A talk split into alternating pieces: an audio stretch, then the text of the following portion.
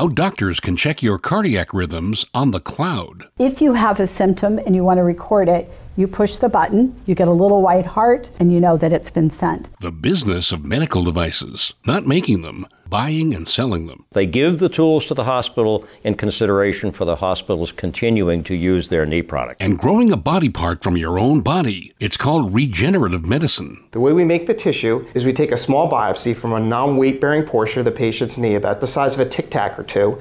We take that back into our lab, we do a series of cell isolations and extractions, and then once that's done, you basically have a living piece of articular hyaline cartilage that's ready to be reimplanted into the patient by the surgeon.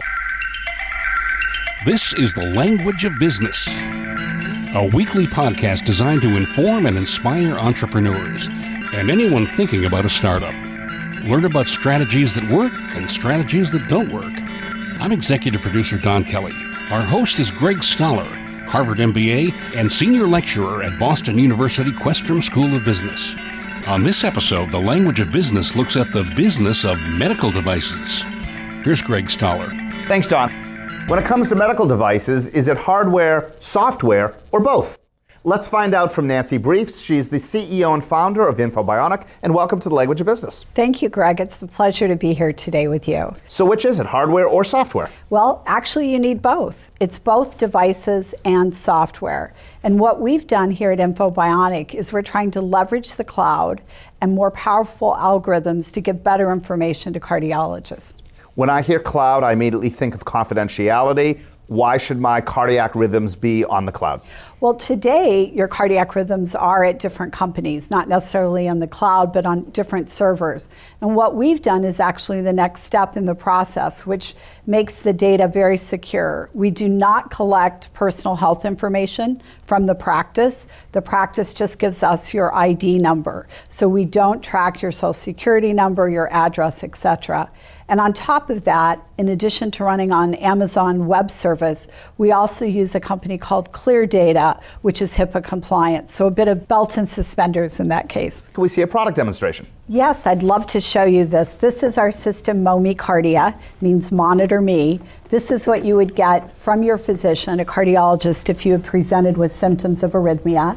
This is the device. It's small, lightweight, four ounces comes with two batteries, and this is what you would take home from the practice. When the system is turned on, they would program in your name. This is showing InfoBionic. Then this actually goes dark. There's no lights, nothing to really interfere. If you have a symptom and you want to record it, you push the button, you get a little white heart, and you know that it's been sent. And it's as simple as that. You wear standard electrodes, so this is worn under your shirt, on your belt, or usually in your pocket. This device has inside it an antenna, a SIM card, and a modem. So the beauty of MoMe Kardia is you don't have a two-piece device, which is what all of the competitors in the market has today. So the iPad is going to be used by the cardiologist to read and interpret the data. That's correct. So all of the data in near real time is being sent to our cloud.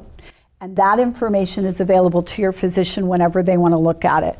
So, what does that mean? They can sign in, and what they immediately see are planets. So, they know if you particularly have had an event, they can go quickly through this. You can see how fast the system works.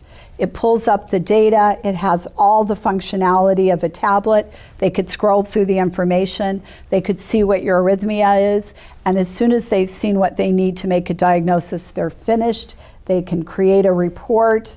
They can send that report off to the electronic medical system, or they could email it to your private practitioner or anyone that you request. Where is there more innovation, on the hardware or the software side? Well, we're the first company to really think about data and not devices. So I would say that most of the innovation today is in digital health, which is the field we're in. Historically, in medical devices, which has been my background for 20, 28 years now, all of the innovation was on the device side. But what we weren't doing is we weren't giving the practitioner or the clinician, in this case the cardiologist, all of the information. We were just giving them snippets. And we believe the future is really going to be around big data and giving all the data when a physician wants it to them. Who do you think your ultimate customer is? Is it the cardiologist or is it their patients? Well, ultimately, the uh, customer for us is the cardiologist because we're not doing a direct to consumer, we're doing a clinically diagnostic ECG. And this is used for patients that present with symptoms and want to understand what type of arrhythmia they have.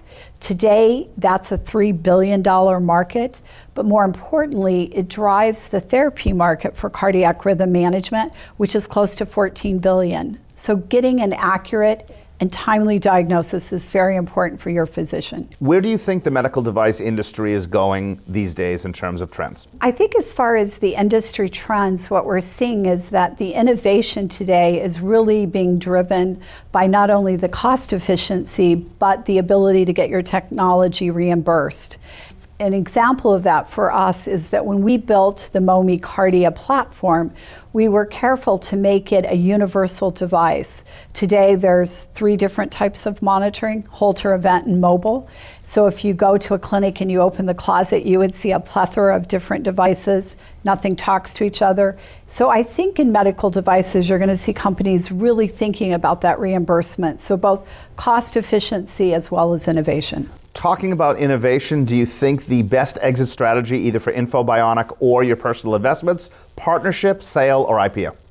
It's a very good question. Medical devices historically have been, the exits have been 80% acquisition. So we tend to be uh, feeders for some of the large public companies in the space. That said, I personally did an IPO with Goldman Sachs in one of mine, and I've done partnerships. But I think the majority of this category is acquisition. Nancy, thank you. Thank you. Nancy Briefs, CEO and founder of InfoBionic. Coming up, how does a knee replacement part really work? And who makes it? Plus, growing a body part from your own body. It's called regenerative medicine. But first, the business of medical devices, not making them, buying and selling them. As the language of business look at the business of medical devices continues. What happens when your startup becomes large enough that it requires professional management? That's where Bruce Blessington comes in. He has extensive experience managing multi million dollar medical device companies, and welcome to the language of business. Thank you, Greg. How do you manage a multi million dollar company? Well, of course, it depends on the nature of the business. But uh, managing a multinational, multi million dollar company employs some of the very same principles that one might employ in a smaller business. Start first by hiring and motivating the very best people you can get to go to work for you. And then have a clear sense of mission and focus, and be sure that that mission and focus is shared throughout the organization. Whether the organization is four or five people or four or five thousand people, it's still the same formula. How does an industry's value chain affect its products, apropos to what you brought?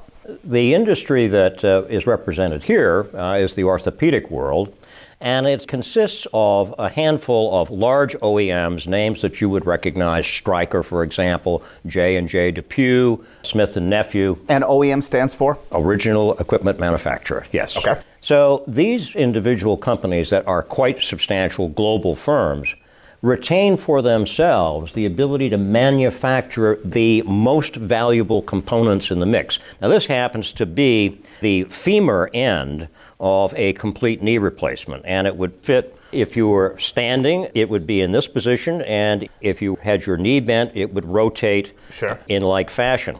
The fact of the matter is, this by itself doesn't get the job done. It needs to have ancillary materials like this cutting block, for example. The cutting block is not made by the large manufacturers, it's made by a specialist manufacturer who provides the entire engineering and manufacturing of this particular component. And is this cutting board set for these products? Yes, it's product specific. In fact, each manufacturer has their own set of installation tools, and they use this to capture the hospital. They give the tools to the hospital in consideration for the hospitals continuing to use their knee product. Do the orthopedic surgeons need special training per manufacturer, or is their training sufficient regardless of the product? Manufacturers provide training for the surgeon on their product, and that is true throughout the industry. Obviously, there are great similarities between the procedures for replacing one knee and another, but there are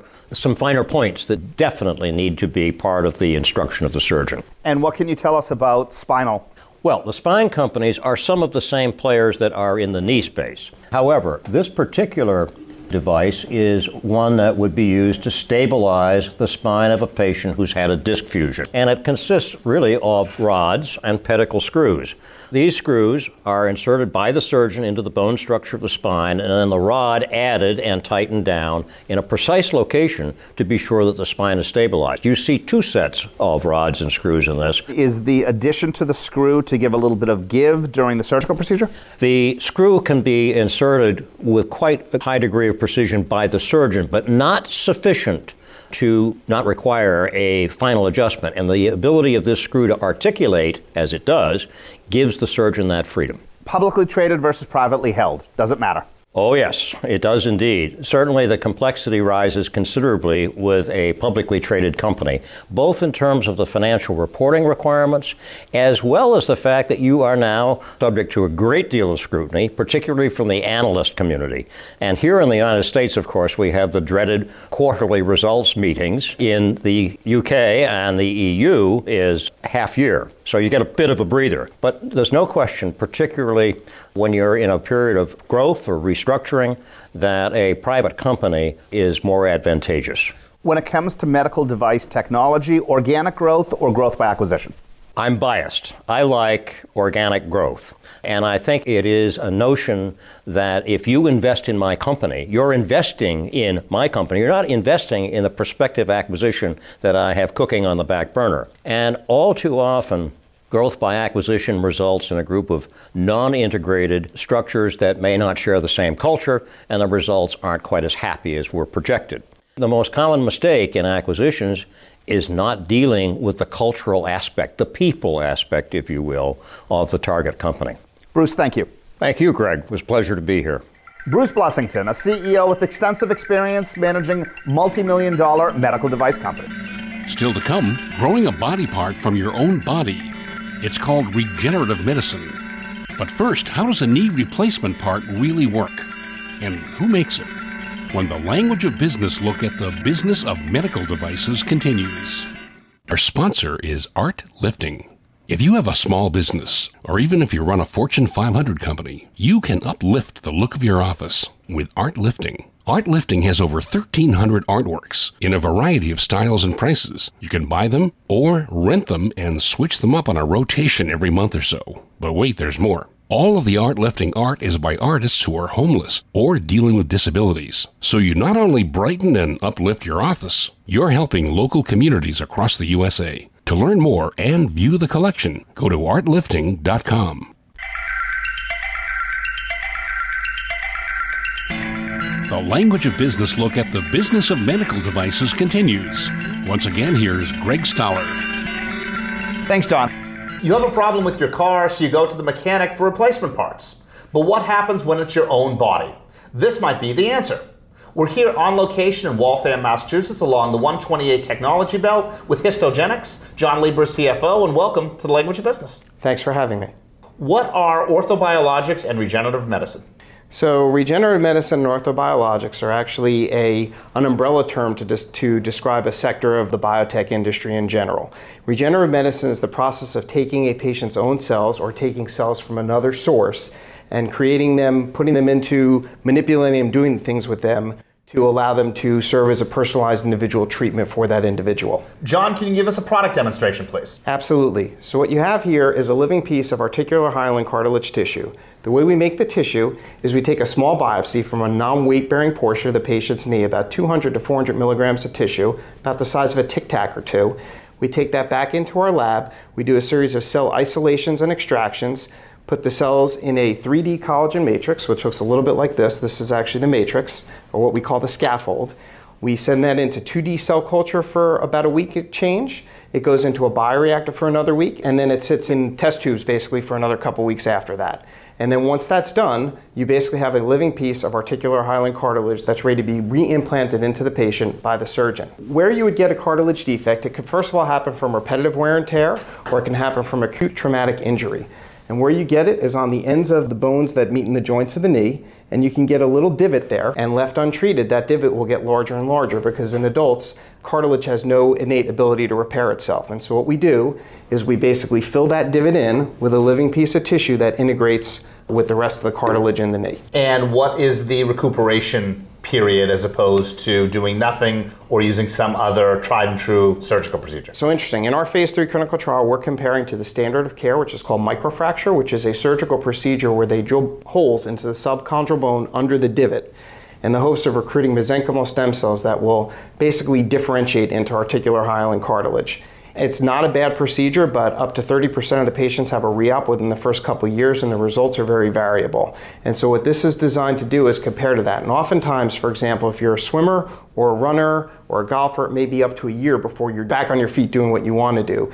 In the case of NeoCart, which is our product that's in development right now, We've got actually uh, patients who are back to their normal activities as early as uh, five or six months post the surgery. So you're really cutting back almost half the time of recovery. Can this be used for other parts of the body moving forward? Good question. So it can, and actually, if you can repair cartilage in the knee, you can probably repair it in any other joint in the body. And we make our own scaffolds now, and so by doing that, we can make a size that fits the knee, we make a size that fits the elbow, the shoulder, the hip, etc. Do you tend to grow organically or by acquisition, such as in the case of Histogenics, ProChon?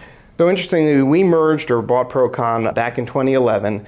There were some commonality in some of the investors for the companies. There were some synergies that we got by putting the two companies together. They had certain technologies and we had certain technologies. And so in that case, it made sense. I would say most of our growth will be organic going forward. Although once we get commercial and if we get commercial, our objective would be basically to hopefully combine this product with other products that we could sell through the same commercial channels to the same physicians and patients. From the CFO's perspective, what goes through your mind every day running the company? So, a few things. Number one, uh, we got to make sure that we're developing products that are safe and effective for the patients, that we are developing products that will hopefully meet the FDA's approval guidelines, that the company is funded because we're a company that doesn't generate revenues right now, so we're constantly looking to line up our next round of funding and to make sure that our operations are running efficiently and effectively. And of course, we're also public, so we have public filing requirements that we have with the SEC and other requirements that we have to meet the requirements of being a public company. John, thank you. You're very welcome.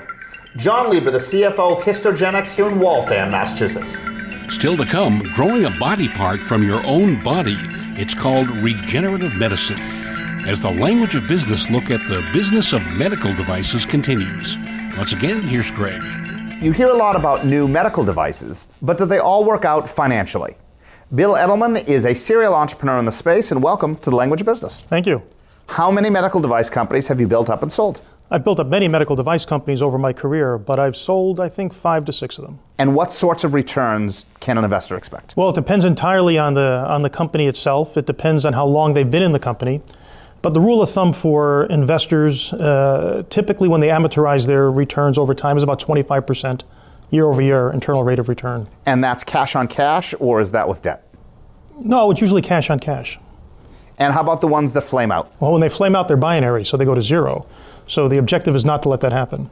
And how many tend to be successful versus how many didn't make it? Well, it depends on how risky the product is, is how risky the regulatory path is, and the nature of the clinical activity that you're attempting to address with the product. So the spectrum could go anywhere from it's a low risk product, but that typically gets a low return, to a high risk product with the potential for a high risk return, but that almost is always binary in terms of its outcome. And how does that compare with other non medical device companies? Oh, I don't know. I mean, I've been in the medical device field for 36 years, so I'm pretty much fixated on this sector. But it's all over the map. Biotechnology typically has a higher rate of return depending on the stage of the company. Information companies could have a higher rate of return based on, and it could be a shorter duration. Does it matter if the product in question is in favor with the FDA?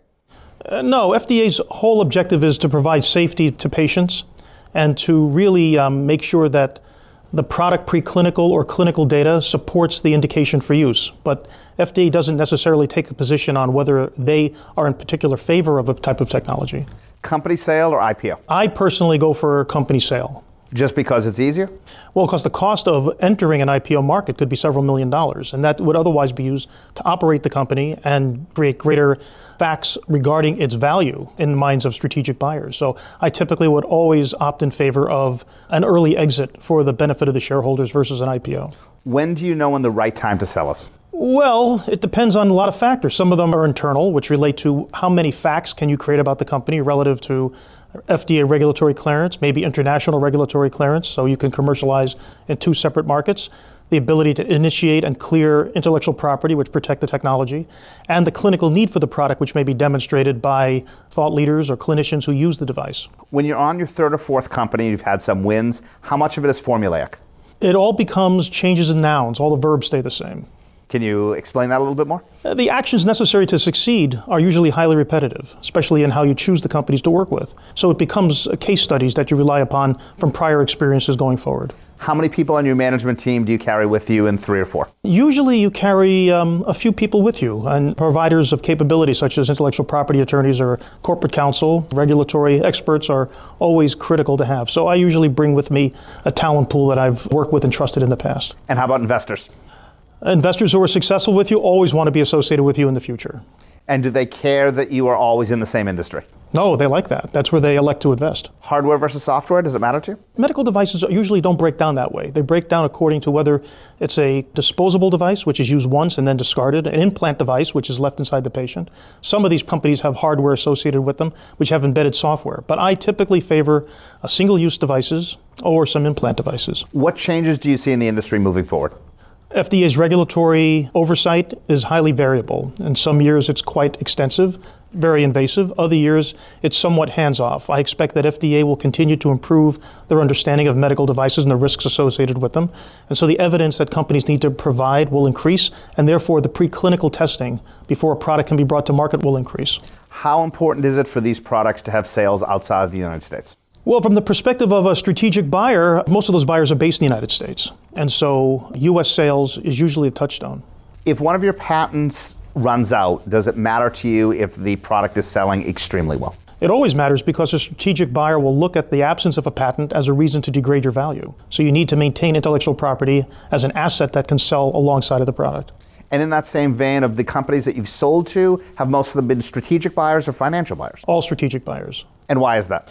Because they have a commercialization channel that already exists. They have salesmen calling on the doctors who will use the kind of product that we produce. So they are most interested to add to their sales portfolio by taking on the product that we've developed. Do you ever think that you've had too many successes or too many years in the business and it's time to stop, or does that just excite you to keep moving forward? You can always have too many years in the business, but you can never have too many successes. Excellent. Bill, thank you. Pleasure. Bill Edelman, serial entrepreneur in the medical device industry. Thanks, Greg. We publish a new episode of The Language of Business every Tuesday. We're available on Apple Podcasts and Spotify and TuneIn and Google Play and Stitcher or just say, Alexa, play The Language of Business. Searching for latest episode of The Language of Business. Here it is from my cast. We have downloads in 31 countries. Welcome to the Netherlands and the Dominican Republic. Thank you for the support. Our director is Mark Mandel. Social media by Jennifer Powell of ExcellentWriters.com. Consulting producer is Helen Tierney of Happy Accident Productions. Audio editing and voiceover by yours truly. Special thanks to Mike Carruthers of SomethingYouShouldKnow.net. For Greg Stoller and the entire team, I'm executive producer Don Kelly. Thanks for listening to The Language of Business.